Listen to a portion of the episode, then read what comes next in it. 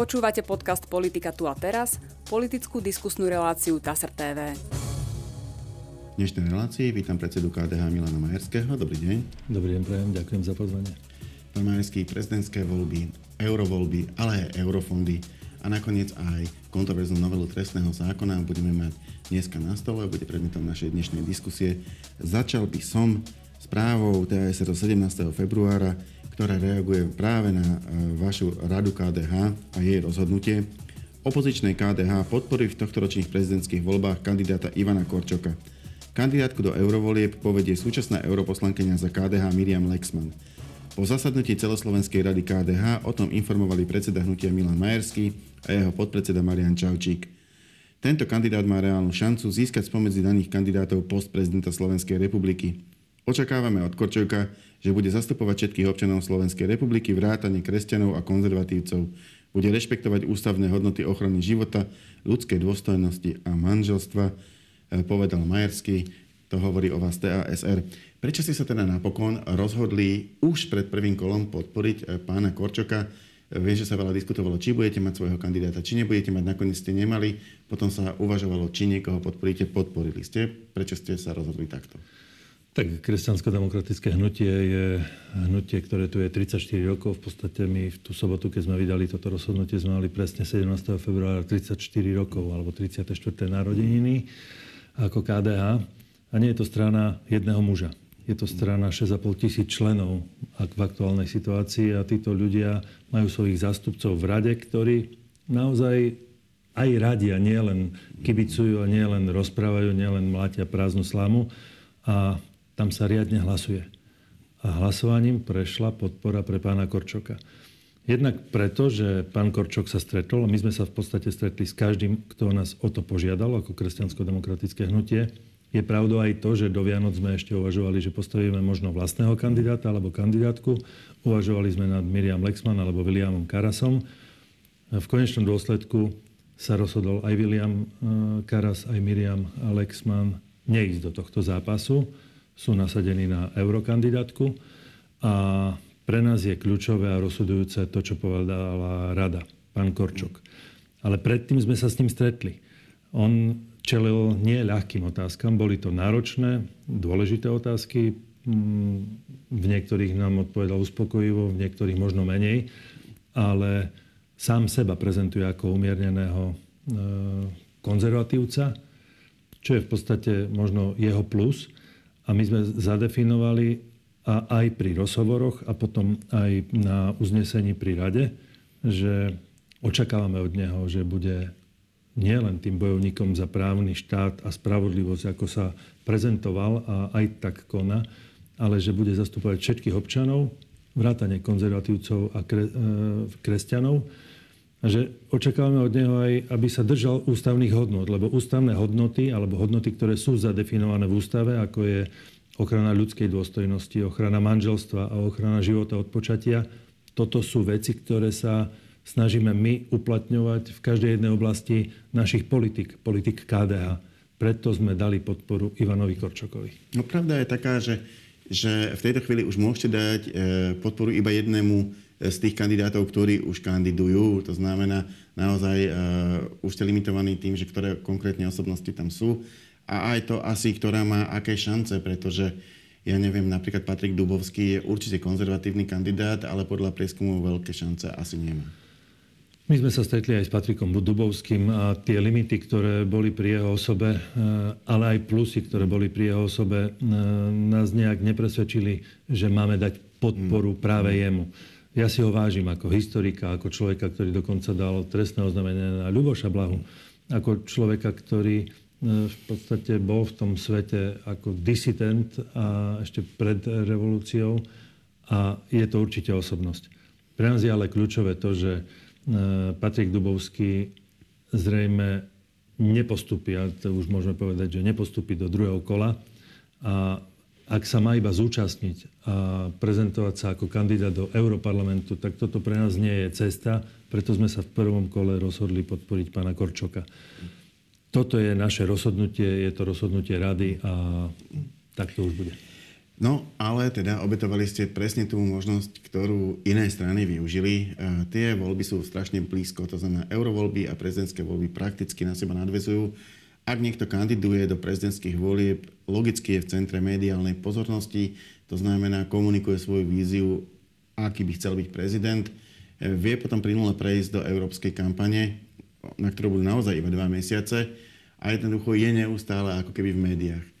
Ak sa kandidát rozhodne napríklad e, tak, ako vaši dvaja kandidáti, pán Karas alebo pani Lexman, že do prezidentských volieb nepôjdu, e, ale sústredia sa iba na eurovoľby, tak si tam vytvoria normálne dieru v kampani, ktorá sa dosť ťažko vyplňa. E, nezvažovali ste to? Aj, aj, tento, aj tento faktor? Viete, nám nejde o nejakú mediálnu hru, že v podstate hmm. nasadíme niekoho na kandidatúru na prezidentské voľby, ale de facto nekandiduje na prezidenta, ale na europoslanca. Je to také, také nie je úplne fér podľa vás? Nie je to fér, nie je to podľa mňa ani spravodlivé voči ľuďom. E, viete, ja som bol v nedeľu v diskusii s pánom Dankom, s podpredsedom Národnej rady a predsedom SNS a mne jednu chvíľu pripadalo e, to, že debatujem s kandidátom na europoslanca, nie na prezidenta. A čl- proste my nemôžeme motať ľudí. no? my, my nemôžeme motať ľudí, musíme byť jasní, že kandidujem na to a chcem byť to a chcem reprezentovať Slovensko a svoju skupinu voličov práve v tejto oblasti. A v tomto prípade sme išli naozaj tou čestnejšou cestou a to je to, že aj pán Karas, aj Miriam si povedali, že idú jednoducho zabojovať o post europoslancov a nie o prezidentský post. Ešte tu mám takú medzitému medzi prezidentskými a eurovoľbami a je to tá otázka prezidentského, teda post, postoja prezidenta e, k vetu, ktoré majú členské štáty Európskej únie. E, vylezlo to ako téma medzi Petrom Pellegrinim a Ivanom Korčokom v tom, že e, Peter Pellegrini je úplne proti tomu, aby sa rušilo právo veta členských štátov v Európskej únii. Jednoducho považuje to za dôležité aby tie malé štáty vedeli dať v niektorom prípade aj nohu medzi dvere a kým sa s nimi nebudú rozprávať, tak jednoducho nepovolili. Naopak Ivan Korčok to ale zase vníma tak, že, že to právo veta môže tú úniu aj oslabiť pri dôležitej zahranično-politickej otázke. Krásny príklad teraz bola tá Ukrajina, 50 miliard balík pomoci pre Ukrajinu stál na tom, že Maďarsko veľmi dlho váhalo, či ho podporí a ak by to Maďarsko vyslovene vetovalo, tak by túto politiku Európskej únie nemohla robiť. Chcem sa opýtať teraz bez ohľadu na to, aké sú názory pána Korčoka, aké sú názory vás ako KDH. Viete si predstaviť, povedzme v tejto špecifickej zahraničnej oblasti, že by Slovensko ústupilo z práva veta, alebo skôr podporujete to, aby právo veta ostalo? Kresťansko-demokratické hnutie má jednoznačný názor na to, že my sme sa o tom bavili aj vo vedení v predsedníctve, právo veta by malo ostať zachované. Jednoducho nemôže väčšina valcovať menšinu. Ak by to tak bolo, a vnímam aj vyjadrenia pána Korčoka, tam sa naše cesty rozchádzajú. My nemáme úplne na všetko rovnaký názor, veď to je úplne normálne a prirodzené. A e, on nám to aj povedal, e, ale zadefinoval, že ide o zahraničnú politiku. On to, on to adresne pomenoval, že v akých prípadoch. Kresťansko-demokratické hnutie ale vníma aj nálady obyvateľov Európskej únie. Veď si zoberte, že keď budú tlačiť jednotlivé štáty na to, že sa zruší právo veta a bude tu rozhodovať e, väčšina, tak potom e, tu vzniká obrovský nárast euroskepticizmu. Ľudia nebudú chcieť ani byť už v Európskej únii, nebudú chcieť možno ani čerpať tie benefity a povedia si, že cudzie nechceme a svoje si nedáme. Budú sa, budú sa obávať nát, nejakého nátlaku. Presne tak. A toto, toto je ten strašiak aj pre KDH jednoducho tam si stojíme za tým. A ešte možno trošku podčiarknem jednu dôležitú vec. Veď Európsku úniu zakladali kresťanskí demokrati.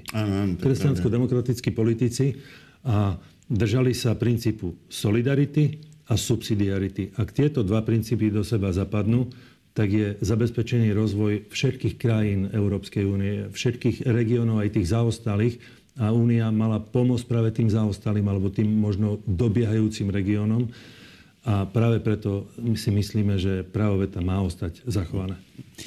Mám tu jednu špecifickú tému, ktorá ako keby na prvý pohľad e, rozdeluje e, váš postoj v Európskom parlamente a v Národnej rade, ale e, ako, myslím si, že dá sa aj ten kontext uviesť. otázka znie takto. Pani Lexman nepodporila v Európskom parlamente hlasovanie o re- rezolúcii, ktorá kritizovala schvalovanie novely trestného zákona na Slovensku v skrátenom legislatívnom konaní. Neviem, či spomínate, Európsky parlament prijal také kritické uznesenie, že sme to nemali príjmať v skrátenom legislatívnom konaní. Hoci KDH si myslí, že sme to nemali príjmať v skrátenom legislatívnom konaní, váš zástupca, teda konkrétne pani Lexman, v Európskom parlamente za to nehlasovala. Prečo? Je tu jednoznačná odpoveď. Bola to rezolúcia, za ktorú nehlasovala. My sme mali predtým predsedníctvo, ktoré rozhodlo, aby sme jednoducho za to nezahlasovali. Mali naši europoslanci možnosť e, výberu, aby, boli, e, aby sa zdržali, aby hlasovali proti, alebo aby nehlasovali vôbec. No, Miriam Lexman za to nehlasovala, dodržala v podstate líniu KDH, ale teraz podstata. Podstata je práve v tom, že akékoľvek rezolúcie voči iným členským krajinám sú iba politickým nástrojom alebo agendou na to, aby nejakým spôsobom zatlačili na danú krajinu v rôznych oblastiach. V, v rôznych oblastiach. Nieraz sa stalo, že do týchto rezolúcií sa dostali, alebo mm, iniciatívnych správ, sa dostali rôzne ideologické postoje a tlaky Európskej únie. Či už to bolo voči Maďarsku, voči Polsku, teraz voči Slovensku. Na stole je Taliansko a Grécko. A ja sa obávam, že tých 705 poslancov v Európskej únii, v Bruseli, bude jednoducho natoľko tlačiť, že zrazu všetci budeme musieť rovnako myslieť, rovnako konať. A toto nie je zmysel Európskej Myslíte, že je to v rozpore so subsidiaritou? Uh, Napríklad, že e, takýto mikromanagement e, rieši Európsky parlament? No, presne tak, mierite presne na ten princíp, ktorý som spomenul pred chvíľou, princíp solidarity a subsidiarity. A tá subsidiarita je to, že sa delegujú tie nižšie, e, teda kompetencie na tie naj, čo najnižšie e, možné úrovne.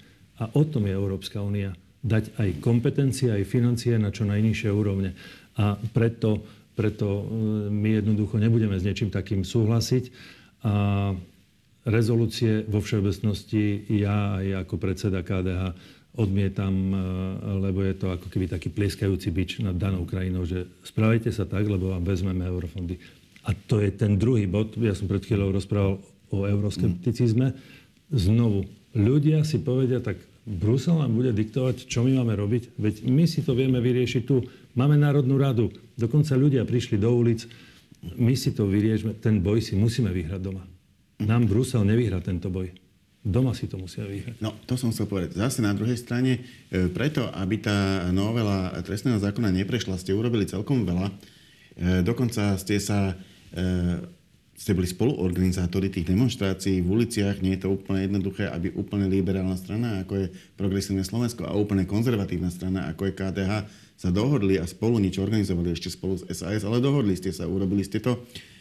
Ako opozičné strany ste aj v parlamente spravili podľa mňa tak 150 až 220% preto, aby tá novela neprešla. E, ale ste opozícia, nemáte väčšinu, to znamená, e, nakoniec bola schválená. Prezidentka Zuzana Čaputová sa, sa ju prekvapivo potom rozhodla podpísať, napriek tomu, že s ňou nesúhlasí, e, preto, aby ústavný súd získal viacej času, mohol vlastne posúdiť podanie, ktoré, ktoré mu adresovala a mohol prípadne pozastaviť e, účinnosť tejto novely. Je to ale také morálne dilema. Mm, podpísať či nepodpísať, e, ako by ste sa zachovali na jej mieste vy? Podpísali by ste novelu, s ktorou nesúhlasíte, aby ste povedzme ale do budúcnosti vytvorili priestor na nejaké riešenie, alebo jednoducho by ste to principiálne nespravili?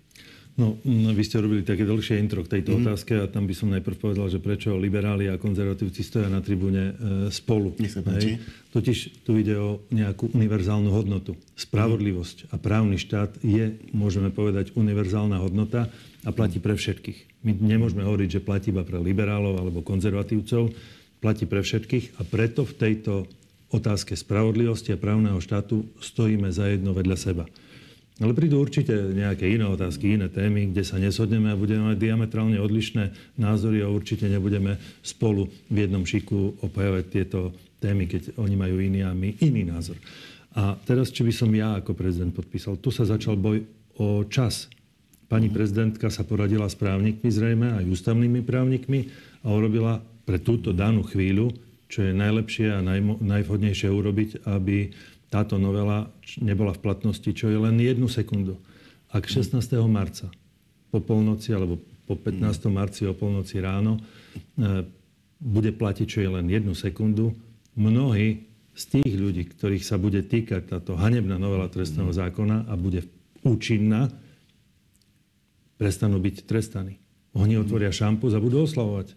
A lebo na, na druhej tej... strane v tej chvíli e, prestanú byť aj prokuratúry, špeciálnej prokuratúry, prokurátormi. Špeciálny prokurátor Daniel Lipšic prestane byť špeciálnym prokurátorom. Je to potom ťažko, aj keby už ústavný súd, ja neviem, o pol roka rozhodol, že, že musí byť špeciálna prokuratúra, už to nie je vratné. Jednoducho, tí ľudia už sú odtiaľ von.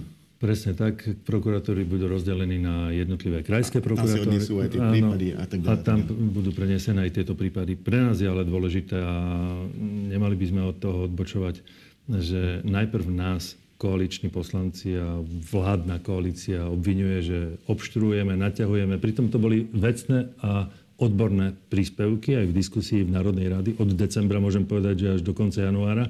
No, a... do, dobre, e, spomínam si na 8-hodinový e, pozmeňujúci návrh. To, ten bol ešte vtedy... S tým e, nesúhlasím. E, e, tam, tam mám na to jasný názor. Ten, to bolo... ten bol ešte k rozpočtu, ale potom sa, potom sa táto, táto prax tiež vrátila pozmenujúce návrhy. Ano. Bola to obštrukcia, jednoducho je to tak. Ja za KDA môžem povedať, že sme dávali odborné aha, príspevky, boli vecné, my sme dokonca e, citovali Karasovú novelu, ktorú mal pripravenú a ktorá prešla riadnym medzirezortným pripomienkovým konaním. 400 odborníkov sa k tomu vyjadrilo. Či už to bola akademická obec, advokáti, sudcovia, právnici. Koalícia tvrdila, že je veľmi podobná ako to, čo oni predložili. No, Vy ste zase oponovali, že nie je. Určite nie je. Tie lehoty a premlčania a tresty, to bolo tak diametrálne odlišné, že sme s tým jednoducho súhlasiť nemohli. E, samozrejme, teraz sa začal e, boj o čas. V podstate najprv naťahoval pán premiér, nejakých 6 dní si dal na čas, aby to posunul ďalej. Teraz e, čakáme na to, kedy vyjde v zbierke zákonov, ale pani prezidentka už posunula celú túto novelu trestného zákona na ústavný súd a ústavní právnici verím, že zaujmu a budú mať čas na to, aby stihli vydať pred 15. marcom svoje rozhodnutie. A dá sa rozhodnúť o, nie, o zákone, ktorý nemá číslo? Lebo ja som zatiaľ... Všetky tie rozhodnutia sú také, že rozhodujeme o zákone číslo toľko lomeno toľko zbierky. A keď sa tam namiesto toho napíše, že rozhodujeme o zákone, o ktorom nevieme, aké má číslo, ale je to taký zákon, ktorý, v ktorom sa napríklad hovorí aj toto, alebo aj to vlastne neviete identifikovať predmet toho rozhodnutia. Dá sa rozhodnúť o niečom, Viete, ja čo, nie som právnik v tejto veci a ja nemám istotu, e, ale rozhodujú o konkrétnych uzneseniach, ktoré boli prečítané v Národnej rade, rozhodujú o konkrétnych uzneseniach, ktoré boli doručené prezidentke, čiže nebavia sa ústavní právnici o niečom imaginárnom, ale bavia sa o niečom konkrétnom, čo mala prezidentka, čo mal parlament, čo bolo riadne prečítané. Uvidíme, ako rozhodne ústavný súd. Ten priestor v každom prípade dostal. Uh, KDH, a toto je už ďalšia téma, vyzýva premiéra Roberta Fica, aby zvolal okrúhly stôl so všetkými relevantnými politickými stranami a odborníkmi k výstavbe Národnej koncovej univerzitnej nemocnice. E, to je nekonečný príbeh nemocnice Rásochy. E, zámer postaviť ju trvá už 42 rokov a doteraz bolo do nej preinvestovaných takmer 68 miliónov eur, kde na začiatku tohto procesu bola zelená lúka a na jej konci je opäť zelená lúka, lebo sa to celé zbúralo. E, v ďalšom osude výstavby má vláda rozhodovať v najbližšom období 1. štvrtku 2024 a preto sa KDH obracia na premiéra listom vyzýva o iniciovaniu okrúhleho stola. Prekvapilo ma to. Je to veľmi neobvyklý postup, ale podľa mňa možno, že aj zaujímavý precedens, lebo reagujete relatívne včas. Proste v tom čase, kedy sa ešte dá, dá baviť o tej téme, keď sa tá vec ešte len pripravuje, e, ponúkate okrúhly stôl nerobilo sa to zatiaľ. V minulosti veľmi vláda nebola za to, aby vťahovala opozíciu do prípravy nejakých investičných projektov. Takže je to možno, že taká prvá lastovička. Ale je tu. Čo si od nej slubujete, čo by, čo by mohla priniesť? Poviem aj prečo a poviem aj, e, čím som sa inšpiroval, alebo čím sa KDH inšpirovalo. Máme odborníkov, či už to je Peter Stachor alebo Feromajerský a mnoho ďalších, ktorí im pomáhajú v tejto oblasti zdravotníctva. Ono totiž za tých 42 rokov minúť 68 miliónov eur a mať iba jednu dieru, to je strašne málo. Naozaj je to bohapusté rozsadzovanie peňazí a to si zoberme, keď si to rozdelíme na tie etapy. Do roku 2019 bolo minutých 33,5 milióna eur na tento projekt a tých zvyšných 33 aj niečo, alebo 34 aj niečo, bolo minutých od roku 2019 doteraz. No, teraz čím sme sa inšpirovali? Totiž v Nemecku, keď robili veľkú reformu zdravotníctva a povedali si, že potrebujeme vybudovať veľké, kvalitné a komplexné nemocnice, ktoré budú poskytovať komplexnú zdravotnú starostlivosť, tzv. koncové nemocnice, mm. museli urobiť jeden rázny res. Zrušili niekoľko alebo museli zrušiť niekoľko menších nemocníc. Aby ten pacient, človek, obyvateľ danej krajiny, Spolkovej republiky, mohol navštíviť tú veľkú, kvalitnú, dobrú nemocnicu. No, nás tým ľuďom, zatiaľ tým ľuďom sa do toho nechcelo. Tým ľuďom sa vôbec do toho nechcelo. Oni vtedy vyvolali veľký okrúhly stôl a povedali si naprieč všetkými vládami, lebo to nebude rozhodnutie na tieto 4 roky, ktoré máme, aj keď príde tá vláda po nás, a všetky politické strany sa pod to podpísali, súhlasili a vidím, že to je jediná cesta. Preto to robíme na začiatku volebného obdobia, aby niekto nepovedal, že chceme z toho vytlosť politický kapitál a na konci v rámci nejakej predvolebnej agendy chceme sa týmto riadiť. Preto teraz, lebo toto určite nebude e, predmetom e, výstavby. E, rasochy sa nedajú postaviť za 4 roky. A no, už to vieme. Ani, ani za 8 možno. Ani za 8. Možno to bude predmetom dvoch, možno aj troch vlád, mm. aby sme mali komplexne vybudovanú kompl- komplet e, nemocnicu, že sa tam budú môcť liečiť ľudia. Možno keby sa takto postupovalo pred 12 rokmi, tak to tam dneska stojí. Dnes sme mohli mať nemocnicu, presne tak, ako hovoríte. A preto sme sa rozhodli zvolať. Pani ministerka zareagovala pozitívne, mm, za čo som vďačný. Verím, že sa zrealizuje tento okrúhly stôl. Čakáme samozrejme na pána premiéra. On by mal byť teraz ten, ktorý prevezme kormidlo tohto rokovania, je predsa len aj predsedom politickej strany a budeme veľmi radi dávať podnetné e, názory do tejto diskusie. V relácii v politike TA3 v nedelu ste sa vrátili k téme eurofondov a o tom som sa s vami už rozprával aj inak aj s inými hostiami e, v posledných dvoch rokov. E, eurofondy sú strašne centralizované na Slovensku, porovnaní povedzme s Polskom kde oveľa viacej peňazí ide do regiónov a rozhodujú o nich regióny a potom Poliaci ich vyčerpajú na 102%. E, a my teda, neviem presne nakoľko, ale z toto rozhodne nebolo. E, takže ste práve navrhovali toto, aby sa to aj na Slovensku viacej presunulo na regióny a vrátanie samotného vypisovania víziev. Problém je v tom, že stále si ministerstva chcú uzurpovať moc, že oni budú vypisovať výzvy. Som zvedavý, ako za to polovičné skrátené obdobie dokáže ministerstvo vypísať 450 víziev. Vy by ste uniesli e, takú záťaž, e, povedzme v Prešovskom samozprávnom kraji, lebo ste aj predseda Prešovského samozprávneho kraja, e, aby ste manažovali e, tieto eurovýzvy? My sme sa inšpirovali Polskom nielen v tých debatách pred tým, keď bola kampaň, ale veď ja mám svojich naprotivkov na polskej strane maršalkov, či už podkarpatské alebo malopolské vojvodstvo a vidím, ako fungujú. Tam, kde oni strihajú pásku, my nemáme poklepaný ešte základný kameň. Naozaj tam to je rýchlejšie, pružnejšie, menej byrokratizácie, byrokratizácie čo je prím pre nich, vedia to lepšie vyčerpať a tam je ten výsledok, čo ste povedali, myslím, že až 102,5% čerpania majú, lebo krajiny, ktoré nevyčerpú, tak im sa dodajú Poliakom potom. Čiže to majú vlastne od nás. Áno, majú to napríklad od nás. Ale stále sa dá.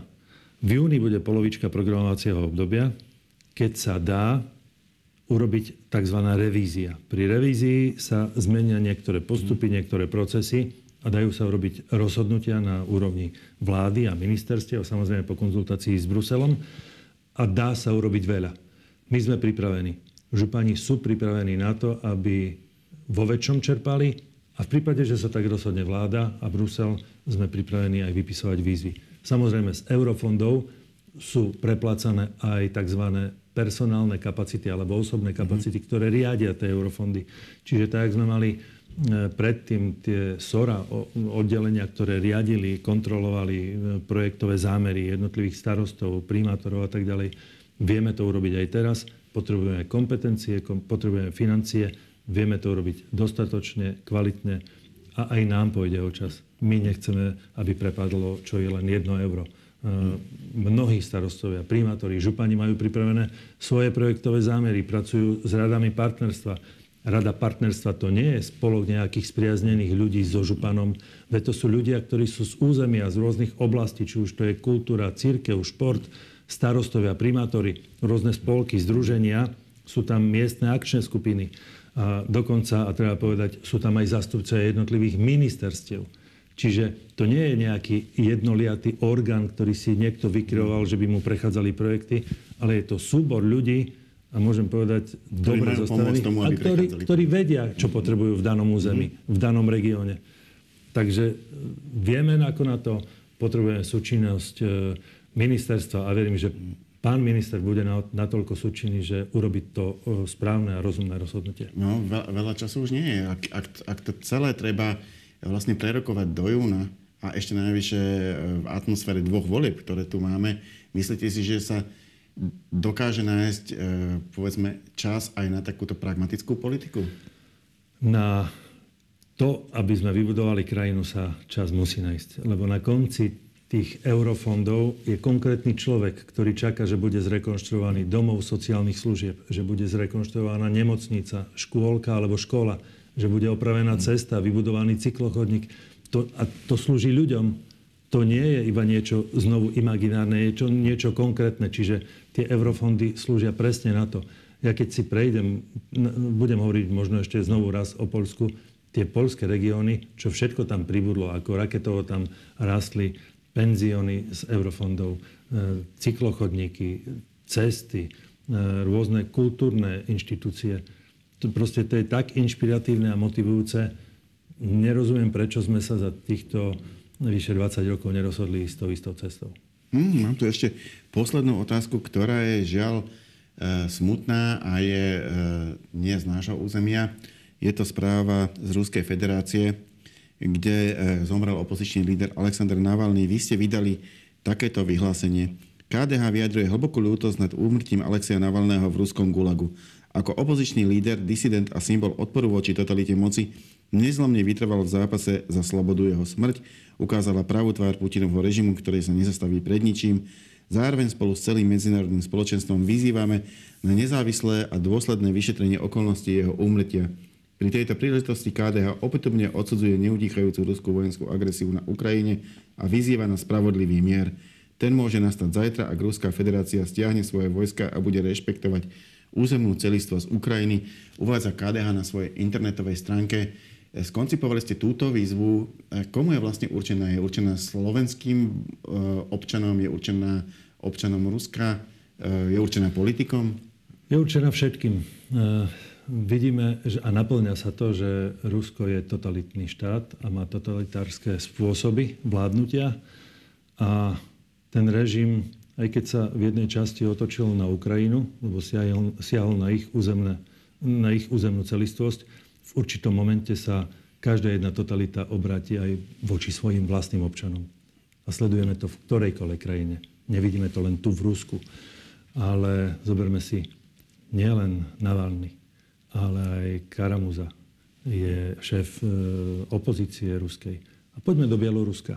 V Bielorusku sedí vo väzení Pavel Severinec, spisovateľ, básnik, poviedkar človek, ktorý je líder kresťanských demokratov, iba preto, že si dovolil povedať opačný názor, ako má e, pán Lukašenko. Pán Lukašenko a preto sedí vo väzení. A toto je tá cesta, ktorú máme nasledovať, preto je táto výzva smerovaná aj na slovenských politikov, lebo niektorí slovenskí politici zatúžili mať obnovenú spoluprácu s Bieloruskom a Ruskom práve v tejto, e, v tejto dobe, v tom ťažkom čase, keď e, v podstate naši susedia trpia, lebo ich, ich sused Rusko a Bielorusko napadlo. Ďakujem pekne, to bola posledná otázka a posledná odpoveď našej debaty. Ja za účasť nej ďakujem predsedovi KDH Milanovi Majerskému. Ďakujem pekne za pozvanie. A my sa v našej relácii stretneme opäť na budúce. Dovidenia.